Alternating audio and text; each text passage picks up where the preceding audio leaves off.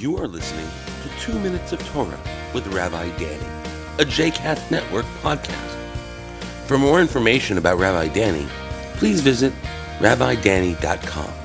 For more information about other JCast Network podcasts and blogs, please visit jcastnetwork.org. Shalom, and welcome to Two Minutes of Torah, Parashat Toldot, Peace with Our Enemies.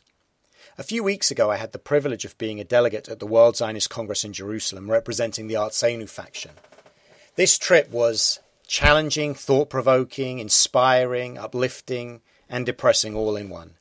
While it was wonderful to be together with Jews from around the world at this historic gathering, at the same time it was very difficult to hear from members of Knesset and Israelis, both on the right and the left, who saw little hope for optimism and little prospect of peace at this time.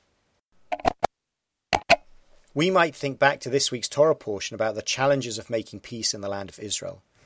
Isaac is the one patriarch who never leaves the land. Despite the fact that there was a famine in the land, God appeared to Isaac and said, Do not go down to Egypt, stay in the land which I point out to you, reside in this land, and I will be with you and bless you. And so Isaac knows that his destiny is to stay in the land of Israel, and he does this throughout his life. But it is not always easy. We read that Isaac grew rich until he was very wealthy, acquiring flocks and herds and a large household. And then we read that the Philistines envied him, and so they stopped up all of the wells which his father's servants had dug in the days of his father Abraham. Rather than seeking conflict, Isaac moves on to another place. But again, the Philistines come and they dispute with him and block up his wells. So he moves again, trying to avoid conflict. And eventually we get to the point where Avimelech comes to him from Gerar with Ahuzat, his counselor, and Phicol, chief of his troops. And Isaac seems skeptical as he says to them, Why have you come to me, seeing that you have been hostile to me and have driven me away from you? Their response is, We now see plainly that Adonai has been with you, and we thought, Let there be a sworn treaty between our two parties, between you and us. Let us make a pact with you, that you will not do us harm, just as we have not molested you, but have always dealt kindly with you and sent you away in peace. From now on be blessed of Adonai.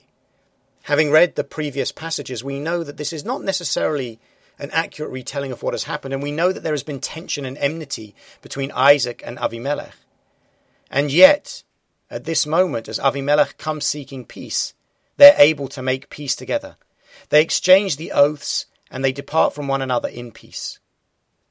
Both sides needed to recognize that the other is going nowhere, and only then, sitting down as enemies, were they able to make a pact and make peace, allowing each other to live in the land side by side.